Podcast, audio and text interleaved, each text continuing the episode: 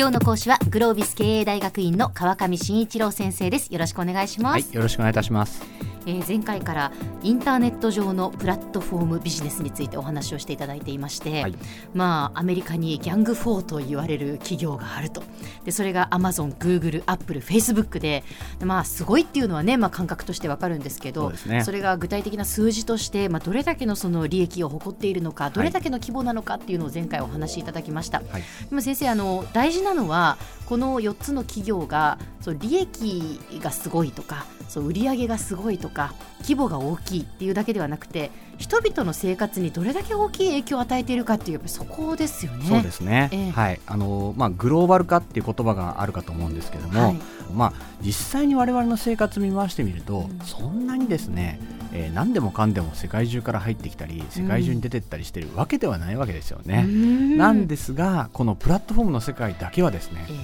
う完全にグローバルな世界。つまりあらゆる情報がアメリカ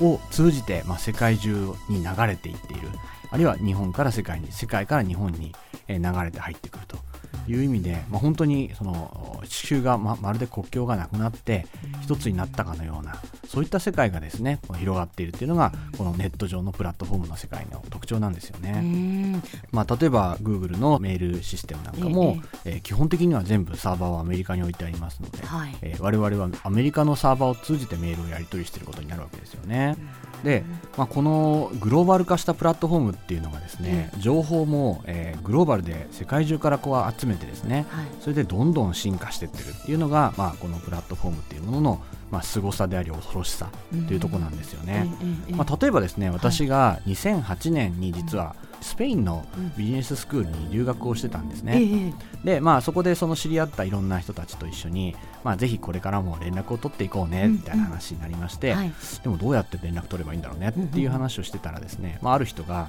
フェイスブックにみんなで登録すればいいんじゃないのって言ってくれたんですよ。フェイスブックっていうのがあるんだっていうのそう私その時初めて知ったんですけども、えーえーで登録した後に、まあ、スイスに行って、えでちょっとこう山登りして、はい、そこでこう記念写真撮って、それもちょっとこうみんなにあのスペインの後スイスに行ったよっていう感じでフェイスブックにアップしたりしたわけですね。アップしたわけですよ、そしたらですね、え、その1週間か2週間ぐらいした後にですね、突然私が20年以上前に、高校生の時にですね、タイに留学をしたんですけども、その時のタイで知り合ったしかもオーストラリア人とかニュージーランド人の友達から「久しぶり!」っていうメッセージがフェイスブックで来たんです。ほう。それってどういうことっていうか、ええ、そのじゃあオーストラリアとかニュージーランドの人たちの、はい、まあ、フェイスブックにこの人知り合いかもみたいなので川上先生が出たってことですよね。出たってことなんですよ。でも別に私タイに留学してたとも書いてないし、うん、どうして彼らが私のことをフェイスブックで見つけたんだろうなと思って考えたんですよね。でそしたらですね友達の一人が、うん、高校生時代のみんなで撮った記念写真をフェイスブックにアップしてたんですよ。でそこに私はこの人は川上ですねっていう、まあ、写真にタグがつけられてたんです。つまりフェイスブックがですね、私がそのスイスで山登りをして撮った写真と、うん、ニュージーランドの友達が20年前の写真をフェイスブックに自分でアップしたその写真を見比べて、これは同じ人物だっていうことを認識したってこと認識したってことなんですよ。すごい話。もうびっくりしました本当に。今のフェイスブックは、こう知り合いですかっていうのは学校とか会社とか、まあ、そういうこう友達付き合いのつながりから、あの、探してるんですよね、でも昔のフェイスブックはですね私がその登録した2008年から2009年ぐらいは、世界中の人たちの顔写真をですね当然みんなそのいろんな写真を撮ってアップするわけなので、はいはい、それを解析してこの人とこの人は実は同じ人物だっていうことを顔の画像認識で全部特定してたんですよ。でそれでおすすめをしてたんですね。そうですか。さすがに今パッとアップした写真に、うんこの人は多分この人ですよねっていう人物を特定して見せたら、まあ、多分皆さんとても気持ち悪いと思うんですよから、実際にはフェイスブックは今その機能は使っていないです。あそうなんですね、なんですけども彼らには実はその機能を使うことはできるあそれだけの能力は持ってるってことですね、はい、能力はあるとそこはちょっと本当に凄さでもあり恐ろしさでもあるっていうことですね。あの本当にこのプラットフォーム企業の人たちが持っているコンピューターの能力っていうのは、うん、まあ今我々がですねもう想像するよりもはるかに高いレベルに実は達してしまっていまして、うん、まあアマゾンの話をしますとですね、はいはい、今アマゾンが実はある特許を出願してるんですね。その特許というのはある人がそこから1日以内に注文する商品を予測をして、うん、その人の家の前までその商品を届けて待っておく。っていう特許なんですよ。でも注文したらすぐ来ますよってことですか？そうです。あなたがパソコンの上で注文のボタンを押した瞬間に玄関で呼び鈴が鳴る。いやちょっと怖い。それは怖いです。怖いですよね、はい、まあ彼らでもコンピューターのいろんなデータを持って予測をしているともうそのぐらいのことはできるようになっちゃってる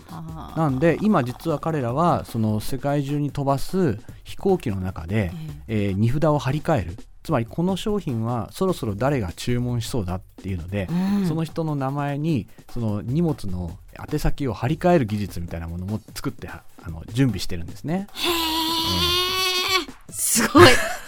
ちょっともう。どんどん気持ち悪くなっていくわけなんですけど。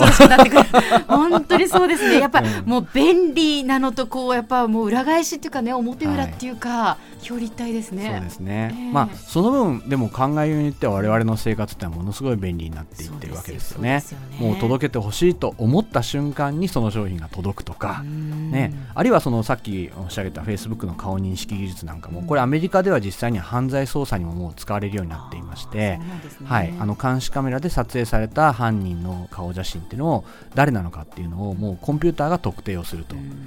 いうようなこともできるようになってきていますね。はい。本当にこう人類にとって有益な使い方ができるといいなっていうふうにそうですね。思いますけどね、はい、まあ、その辺は裏腹なので、悪い使い方もされてしまうこともあり得るけれどもっていうところはありますね。先生では今日のまとめをお願いします。はい、えー、プラットフォーム企業というのは、えー、単に、えー、利益と売上がすごいだけではなくてえ本当に技術でこれから世界の生活を変えていこうとするようなとてつもない技術をたくさん持ってるそういう存在なんですよっていう話です。はい。今日の講師はグロービス経営大学院の川上真一郎先生でした。どうもありがとうございました、はい、ありがとうございました